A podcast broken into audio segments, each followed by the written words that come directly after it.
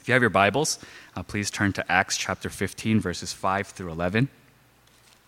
Listen now to the word of God. Then some of the believers who belonged to the party of the Pharisees stood up and said, The Gentiles must be circumcised and required to keep the law of Moses. The apostles and elders met to consider this question. After much discussion, Peter got up and addressed them. Brothers, you know that some time ago God made a choice among you that the Gentiles might hear from my lips the message of the gospel and believe. God, who knows the heart, showed that he accepted them by giving the Holy Spirit to them, just as he did to us. He did not discriminate between us and them, for he purified their hearts by faith. Now then, why do you try to test God by putting on the necks of Gentiles a yoke that neither we nor our ancestors have been able to bear? No, we believe it is through the grace of our Lord Jesus that we are saved, just as they are. This is the word of the Lord. Thanks be to God. I'll pray before we go into today's message from private to public, declare. Let's pray. Lord, would you empower me with the Holy Spirit that I may, that I may speak spiritual words? And would you empower those uh, who are listening so that they could listen with spiritual ears? And Lord, as our hearts are open to you, may it be like fertile soil. May it be good soil, that when the seed falls, it'll take root and it will grow and grow strong. That it will not be moving to the left and to the right. It will not just fly away as the chaff does, but Lord, that we would be deeply rooted, that we would be like a tree that is planted by streams of water, that we would not be moved, that we would not be shaken. Lord, it is your word that guides us. It's your word that teaches us. It's your word that gives us a reason for living. So, Lord, we pray that you, we would listen well and we would listen with all of our hearts. Uh, Lord, we thank you, God. We trust in you. And all this in Jesus Christ's name we pray. Amen. I wanted to do kind of a continuation of our sermon from last week.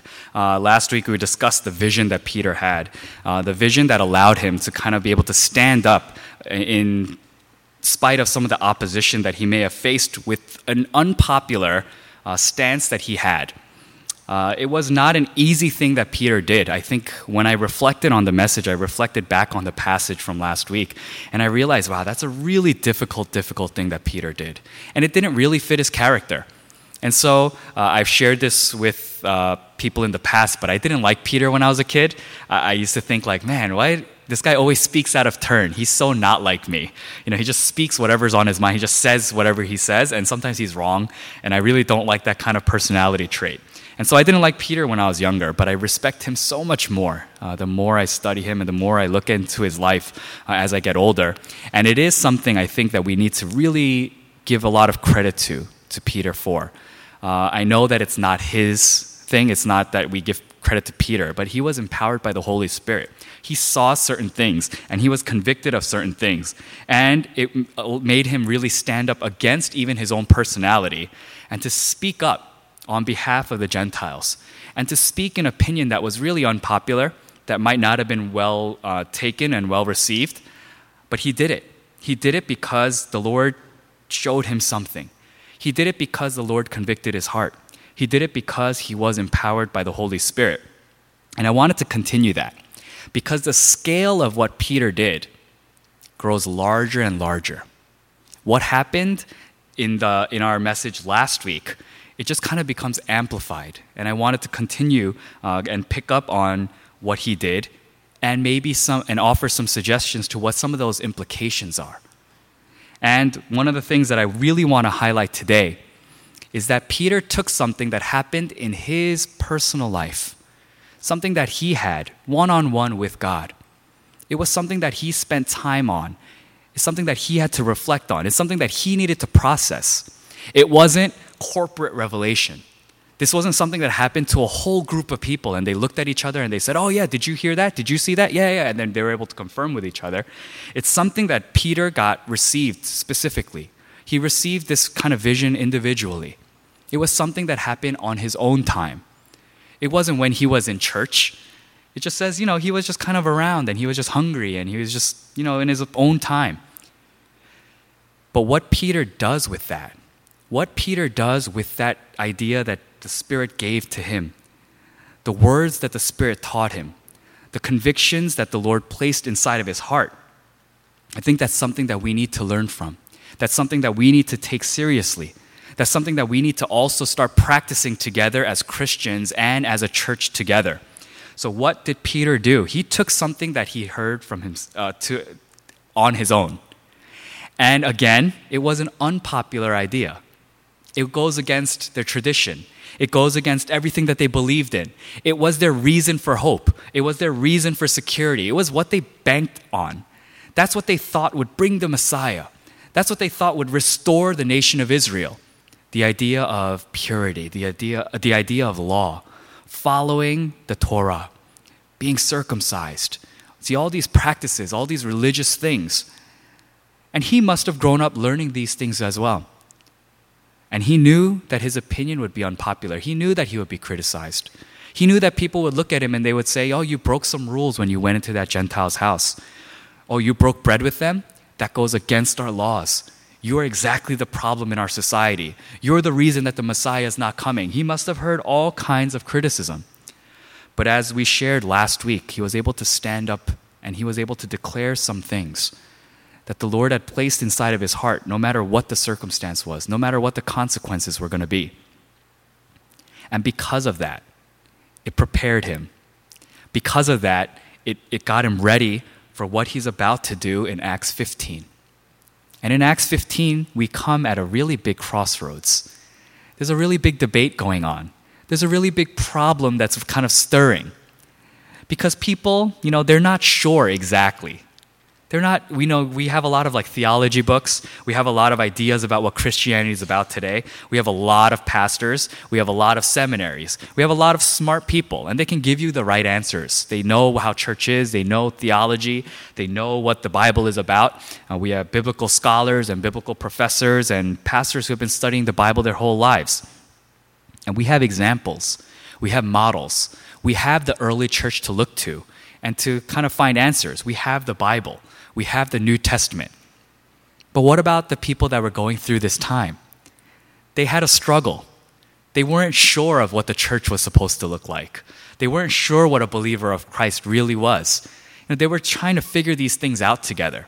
They were trying to make uh, do with what they had. And so the Spirit was walking with them uh, step by step. The Spirit was guiding them. And uh, they were doing amazing things. They were being, there were a lot of amazing things being revealed to them. But it wasn't as simple as just knowing what a church was, knowing what a believer was, knowing what the right thing to do was, knowing what God wanted. These were not simple things, not simple questions. And in Acts 15, we find ourselves kind of at a crossroads because good people, godly people, religious people, people who have been serving and studying and thinking about God their whole lives, they're joining together to think about what does it mean to be a follower of God in today's generation in our times, right now? What does it mean to be occupied by a foreign power? And how, how do we live out our faith? What do we do if we don't, can't rely on the temple for all of our worship and for all of our sacrifices and, to, and in, a, in a way for our righteousness? What are we supposed to do? And, and this, this fellow Jesus Christ, how are we supposed to follow him? What did he want us to do? How are we supposed to live uh, in his footsteps? See, these are all valid questions, and they had to figure it out luckily they had the spirit of god to kind of guide them through that process. Without that you know imagining just kind of people making logical arguments and fighting with each other this thing could have lasted forever. They'd still be fighting about it right now. We wouldn't know what christianity is about because people are smart and they're just making arguments and making logical reasonable explanations uh, on how to live a christian life. But luckily peter went through some things. And i think that's important you have to go through some things. And sometimes it's scary, sometimes it's unpopular, sometimes you don't want to share it. You know, Peter would have probably been excused if he had been taught those things and he decided, ah, I can't say those things. You know, like maybe for myself, yeah, that's an individual thing. That's individual improvement. I, I can get closer to God by listening to what he said, but that's an unpopular opinion. I can't state that around you know, my colleagues. I can't state that to the people that I live with, my neighbors. You know, I can't state that to the powers that be, you know, the people that could really do something to me, the people that have all the power. I can't state these things. This, this is a dangerous, dangerous opinion. But Peter did. And I really credit him for that. And I know that God must have been proud of him. Yeah, Peter, finally, you know, you say something and you stand for something. And it was in the face of criticism. It prepared him for this moment when they're deciding what is this thing about? What are we going to do with this thing? What are we doing with this thing as we follow this man called Jesus Christ? As we reflect on his life, as we reflect on his teachings? And it's in this discussion, it's almost like a council. It's almost like people, all the important people, all the, all the superstars, in a sense, they all gather together to, to discuss this. They need the brightest minds. They need the people with the most experience. They need the people that were with Jesus Christ. But they also need the scholars. They need the smart people. They need the people of power. And so they gather. And they, it's kind of uh, the idea is almost they had a council, they had a congress, they had a discussion, they had a debate. And while they're discussing these things, an influential group stands up. And these are the learned people, the educated people, the people that have the degrees, you know, the people that would write books, the people that would be professors.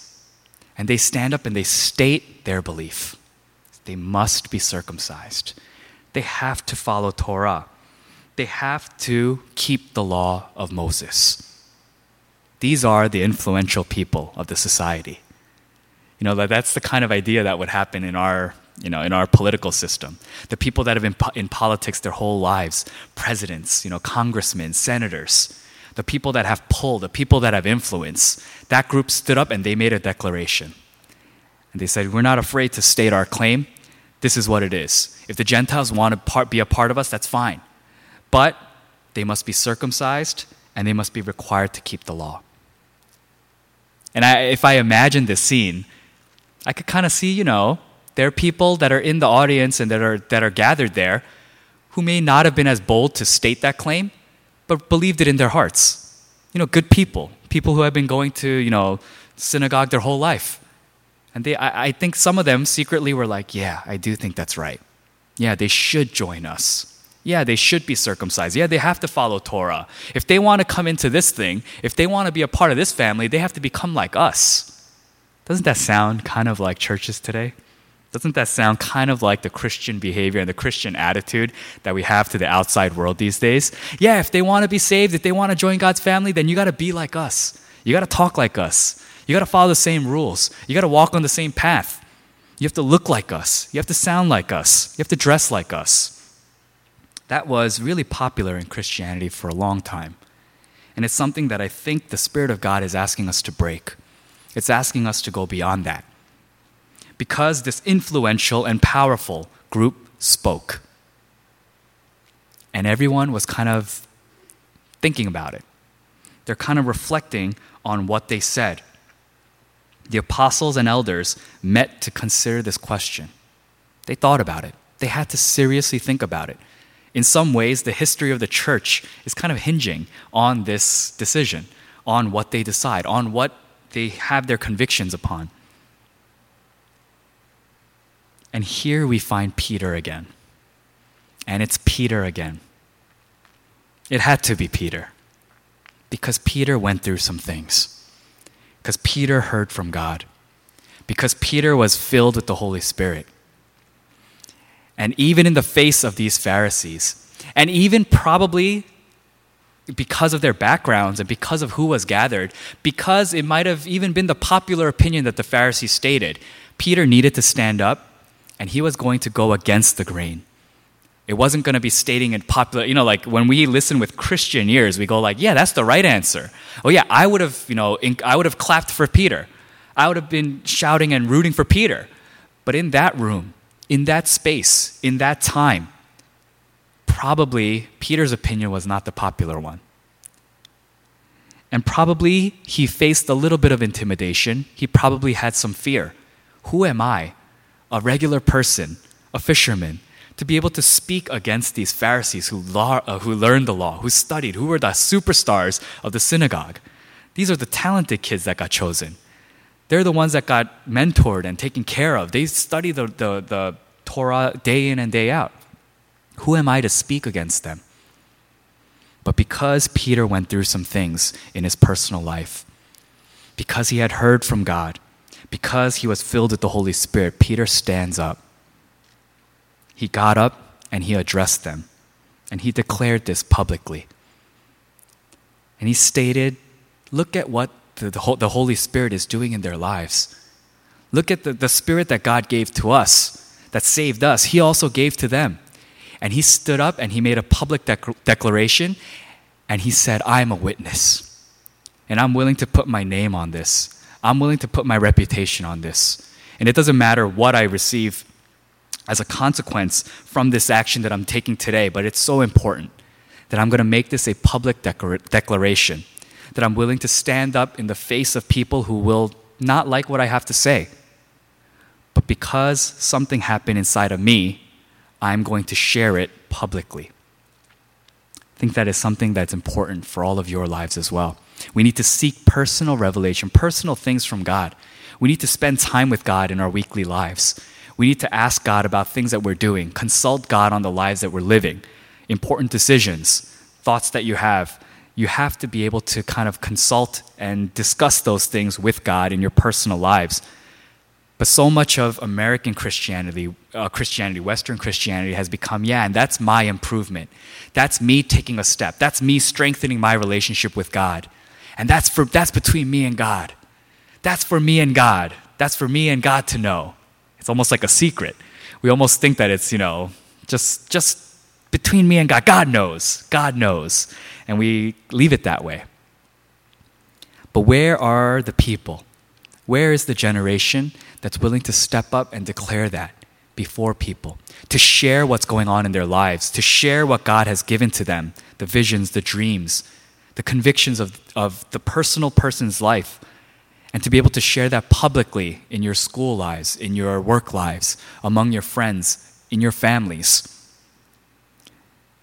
The, the implications of you standing up and saying something, you standing up and fighting for what is right because you know it's right, because it was given to you by God, are so vast, so important. Just think about the history of the church. Just think about if Peter had said, Well, yeah, they might know better than me. Oh, you know what? Maybe I was just dreaming. Oh, maybe it was just something that I made up because I was hungry or I was tired. And, you know, I'm going to just keep this to myself. I'm just going to leave it kind of buried deep inside of my own heart. And, you know, it's between me and God then what happens? Then the Gentiles don't have a claim. Then the Gentiles don't have an advocate. They don't have someone fighting for them. They don't have someone speaking up for them. They don't have an insider that's, that was with Jesus Christ, a witness to his life and his ministry to be able to stand up and say, you know, this is what I believed my whole life, but because of the Holy Spirit, I'm going to stand up for these people. And they're part of the family as well. Peter was the one who stood up, he's the one who broke the silence, he's the one who went against the grain. And because of that, the, the people that were gathered were forced to consider that the Gentiles were part of God's family as well. That it was more than just this thing of following the law and just doing what they've been doing. But they were forced to consider that something new was happening, that the Spirit was moving in new ways, that God was doing something a little bit different from what they were used to and what they had always seen. It took Peter's courage, but it's not just courage. It's because he had an experience. It's because he had an encounter. It's because he allowed it to affect him and influence some of his life decisions, some of the choices that he was going to make. He stood up because he had that. You can't be very passionate and fervent about something, you can't be zealous about something without an encounter. Because a lot of times you'll just take that into whatever direction you think is right. You'll take it uh, into what you're comfortable with. And you might stand up, you might declare something, but it's not from God. There's a big difference in that. And there's power when God gives you something and you stand up and declare it. There is something to the, the idea of standing up before people and allowing them to see who you are, to see what you're about, to publicly declare things. I know that in this world and in this generation that's become more and more unpopular. I know that it becomes harder to do I know that in your businesses it's not a popular idea. I know that in schools it's becoming less and less popular. I know that it's a struggle for our youth group students. It's hard to declare things. It's hard to be public about your faith. It's hard to stand up in the face of opposition, to say what you're convicted of, and to say that what you believe. But it's needed. It's needed, and if we don't do it, then there might be implications, there might be consequences. Because of what Peter says, what it does is it opens up people's hearts, it opens up people's eyes. And then Paul gets to go, Barnabas gets to go. They all speak about all these things that they've been seeing. And they're able to share all their personal accounts, and they're noticing, your account sounds like my account. Wow, these are similar things. Wow, God is moving in this way. You see, when they're able to declare these things publicly, it takes things that they saw personally and it connects it together, and then it shows you what God is doing. Wow, God is moving in those ways. And I, I will share my personal reading of this, but in some ways it's kind of like James was like kind of the last the last one to kind of be on board. James, you know, he's he grew up probably very devout. He grew up in a very Jewish background and you know, he's the close one and he had a lot of influence and he was kind of the leader of the Jerusalem the Jerusalem church. And I can kind of imagine him sitting there wondering, kind of like, is this right? You know, is this is this proper? And, and the way that I, I kind of read this and the way that I understand it is that people are looking at him. And when Peter and Paul and Barnabas, they're all kind of like sharing these accounts, James is kind of sitting there and everyone's kind of waiting for James's response, especially the Jerusalem church. What is James going to say about this? And when he affirms them, you know, I think it's I think it's such a big thing that he sees this this is really what God is doing. And it goes against my tradition, it goes against my background, it goes against my upbringing. It goes against what I experienced through my whole life. When he's finally able to say, "Okay, this is the way that God is moving and this is what we should do." You know, that's when things happen. And sometimes, uh, in some ways, I think James represents kind of those longtime churchgoers, or maybe even like the elders or you know church leaders, the people who know everything and they've experienced everything in church, and they sit there and they go, "Yeah, you know what? God is moving in this way, and it's different from what I've seen. It's different from the church that I've been a part of. It's different from the way that I worshipped. It's different from the praise that I did. It's different from the way that I pray." It's different from the types of things and types of activities that my church put uh, my, their resources into. But yeah, God is moving in this way. You see, that's why public declarations are important. It confirms to us that God is moving and that we are one body, that we are together, that we are hearing and experiencing the same kinds of things.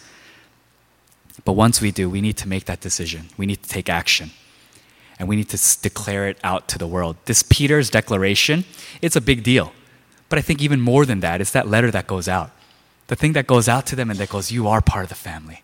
There are certain things that you shouldn't do, there are certain things that you need to abstain from. But this is what we have decided. And from then, like the idea and the vision and the, the, the idea of church changes from that point on. It's not just the insiders. It's not just people who have come up in this thing and know all the right things to say and memorize all the prayers and memorize all the scriptures. It's all these people that you know, have no background in church who, have, who don't know how to act in services. But they were saying, Yeah, you're part of us too. You are our brother, you are our sister because of the Holy Spirit and because of the death and resurrection of our Christ, our Jesus. And it changes so much. Just think about the history. Would we be here? Would we be in this church if they didn't send that letter out, if they didn't make that decision? I don't know. It really is that big. And it's because one guy went through some things. And it's because one guy said, I'm going to stand up and I'm going to say the things that the Spirit placed in my heart. And I'm going to fight for these people. And I'm going to say these things and I'm going to declare it publicly. We need that in our generation as well. We need that among the members of our church. We need that from our leadership. We need that from our old time and long time church members. We need that from our elders to start saying God is doing something. God is real. He's powerful and He's moving. And we're going to go with Him, even if it goes against what we think He's going to do, even if it goes against what we want Him to do we're going to follow. And that's what Peter did. And I hope that that's something that will re- remain in your hearts. That as you spend your time in, bre- in prayer, as you spend your time in praise, or you spend your time reading the Word of God this week, that you're so desiring encounters with the Lord, that you're so desiring His words. And once you receive those things from God in your personal time, that you're willing to share that in a public forum, that you're willing to bring that out, even if no one will listen, that you will speak the words that God has convicted you, you of inside of your hearts. Let us pray. Lord, we need courage, we need boldness, we need security. We need to know that we're on the right track. Lord, would you confirm those things uh, with the Holy Spirit speaking to us and moving in our lives? Lord, would you help us to be able to share some of our life with each other, to discuss some of the stories that we have, that we're not strangers. Lord, that we're not coming to church just for worship, but Lord, that we're opening up our mouths, that we're sharing what's going on in our lives, that we're thinking deeply about the way that you're moving in this world. Lord, you are here, you are moving, you are powerful. So, Lord, help us as a church to stop acting like you're not here. Help us as a church to stop acting like you're not moving in this world. Lord, we want to see the things that you're doing, and as you convict our hearts, help us to share that with one another and share that with the people around us. Help us to be able to declare these things. Help us to be able to make disciples. Help us, Lord, to speak your good news, your gospel, your life into the lives of those who need it most the people that we meet on the streets, the broken people that, we, that live in our neighborhoods, the people that we call our friends, people within our families, maybe even people in our church. May we declare the things that you are doing. And may we be able to share your life, your words. We trust in you, God, because without you, we wouldn't be able to do these things. It was you who moved in Peter. And Lord, we believe that you will move in us as well. We thank you, God. We trust in you and all this in Jesus Christ's name we pray. Amen.